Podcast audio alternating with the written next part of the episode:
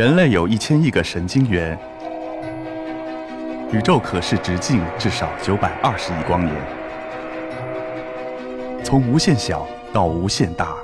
在中科院 SELF 讲坛一起探索未知的世界。本节目由中科院 SELF 讲坛出品，喜马拉雅独家播出。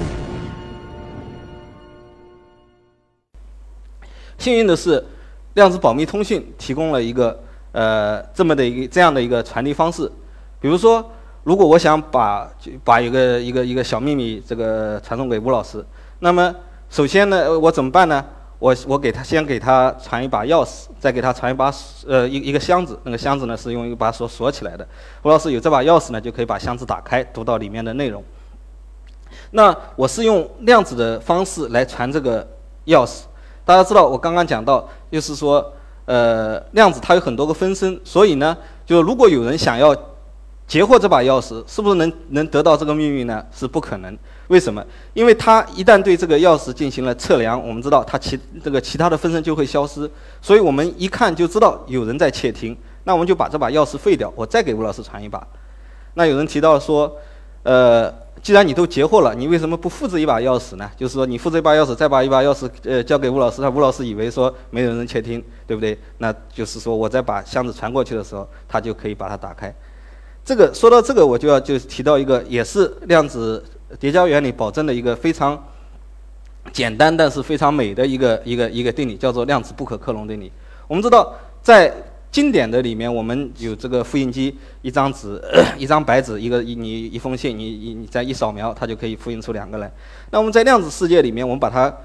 假设有这么一个克隆机，我们可以对就是说量子态进行克隆。那我们知道零就变成两个零，而一就变成一一。那在座的小呃这个小朋友可能比在座更小的小朋友们都可以算出来，如果我一输入一个零加一的叠加态。那它就应该不是零零加一一这样的一个纠缠的形式，而我们知道，我们作为一个克隆机，我所想要的是零加一和零加一，那就这么简单的一个公式，就限制了量子态一个未知的量子态，呃，不能够被克隆。那就刚刚讲到，我首先有人窃听，我能够发发现，而他又不能对它进行克隆。所以，当我确保就是吴老师拿到了这唯一的钥匙之后，接下来我就很简单，我把我我的那个箱子就是随便一种方式，快递也好，怎么也好，交给吴老师，他拿到打开就能得到这么一个信息。这个就是量量子保密通信的呃一个方式。那么这个方式到底是否有多安全呢？我可以告诉大家，就是说。只要因果性关系成立，什么意思呢？只要就是信息的传递不超过光速，时间不可繁衍，比如我们回不到过去，那么这个方这个通信的方式就是无条件安全的。而建立量子保密通信一个最终极的目标就是呃建立覆盖全国甚至可能是覆盖全球的广域的量子保密通信网络。呃，目前世界上对于这个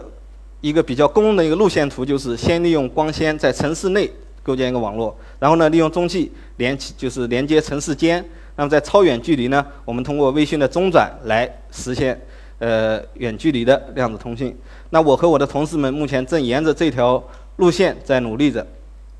我们先后在呃合肥、北京、呃济南实现了就是城市内的量子通讯网络。目前呢，我们正在构建一个呃工程，就是。北京到上海的京沪干线，量子保密通信京沪干线，这么一个干线，不像平时大家所说的那个五个小时就能从北京到上海的呃高速铁路。我们想提供的是这么一个一种服务，就是说我们希望能够在这条主干线上面任意两点之间都能传递保密的信息。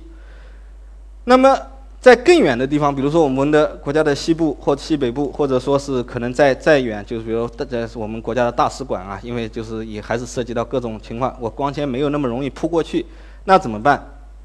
我们可以通过用力卫星来中转。我们中科院的量子科学卫星已经呃转入在正在已经到最后一个阶段了，就是马正在建新的阶段，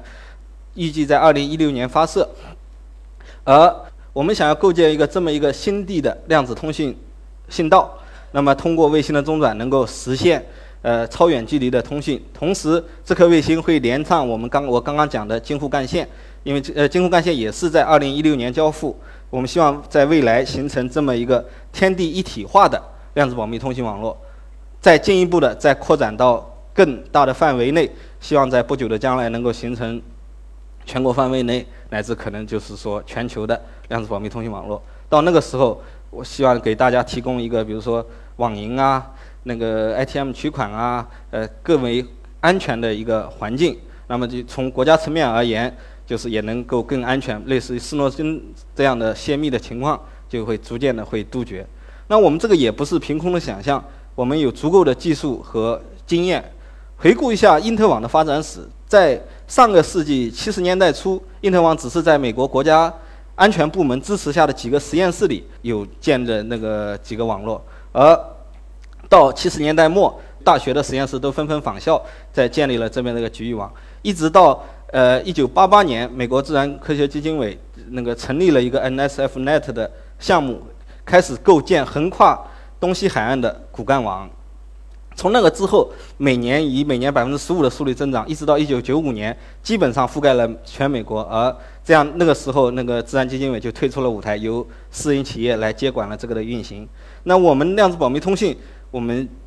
当然，就是说发展的会快一些，但毕竟是在成功经验的基础上，所以我们现在已经进入到了在建骨干网的阶段，希望能够在十到十五年能够构建到一个覆盖全国的呃量子保密通信网络。那就是说，随着我们对量子的呃不停的研究啊，可以说未来呃一切都有可能。比如说，我从北京到上海，我不不再需要坐高铁，也不再需要坐飞机，只需要在就说两地之间建立一个跟我人差不多大的那个纠缠，然后呢，我对它进行一些测量，然后传递一些数据过去，收一下，一个人就过去了。这边，但我这要强调一下，这边的人就会消失，而跑到了上海。这个是也是跟那个量子不可克隆原理，就是说阻阻止了我们有同时两个人出现的可能性。那另外，《西游记》里还说到什么呃顺风耳、千里眼啊？但我现在的科技我们都已经实现了。比如说顺风耳，它就是一个手机；千里眼嘛，就是电电视；可视电话就是它们的合体。而《西游记》里还有一个比较神奇的一个现象，就是呃，天上一日，地上一年。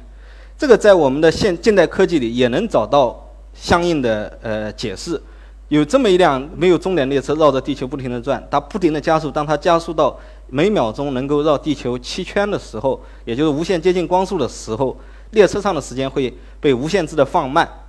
他们人以为过去一个月的时候，他列车停下，打开门，发现地球上的时间已经过去了三十年，来到了未来世界，真的是车上一日，地上一年。那对于我们来说，怎么保持这个列车的涌动？怎么把怎么把这个列车加到光速？还是目前还是我们没有办法解决的问题。但是呢？呃，我们有那么一群始终坚持自己理想的科研工作者，在常人眼里，他们非常无趣、非常枯燥，就像《生活大爆炸》里面一样，就是他每天的生活就是呃 check email、做实验、上公式。用我太太的话的讲，就是说一点浪漫细胞都没有。